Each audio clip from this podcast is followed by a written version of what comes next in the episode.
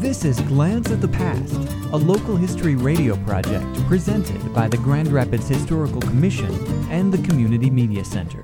Today's story Wealthy Theater. When a lady has witnessed a century of happenings, there will have been good times, bad times, and enormous changes. That is the story of Wealthy Theater.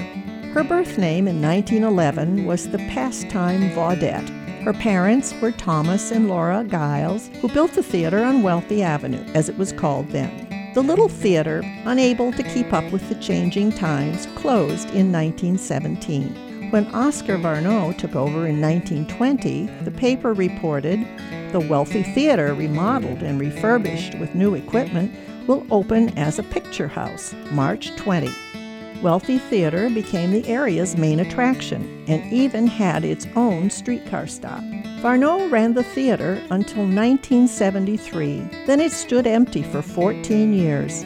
And in 1989, the city voted to demolish the building.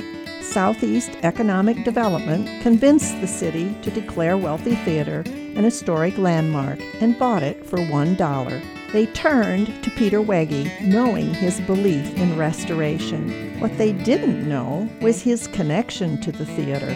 Wege raised $2.2 million, and in 1997, a gleaming, wealthy theater opened as a community arts center.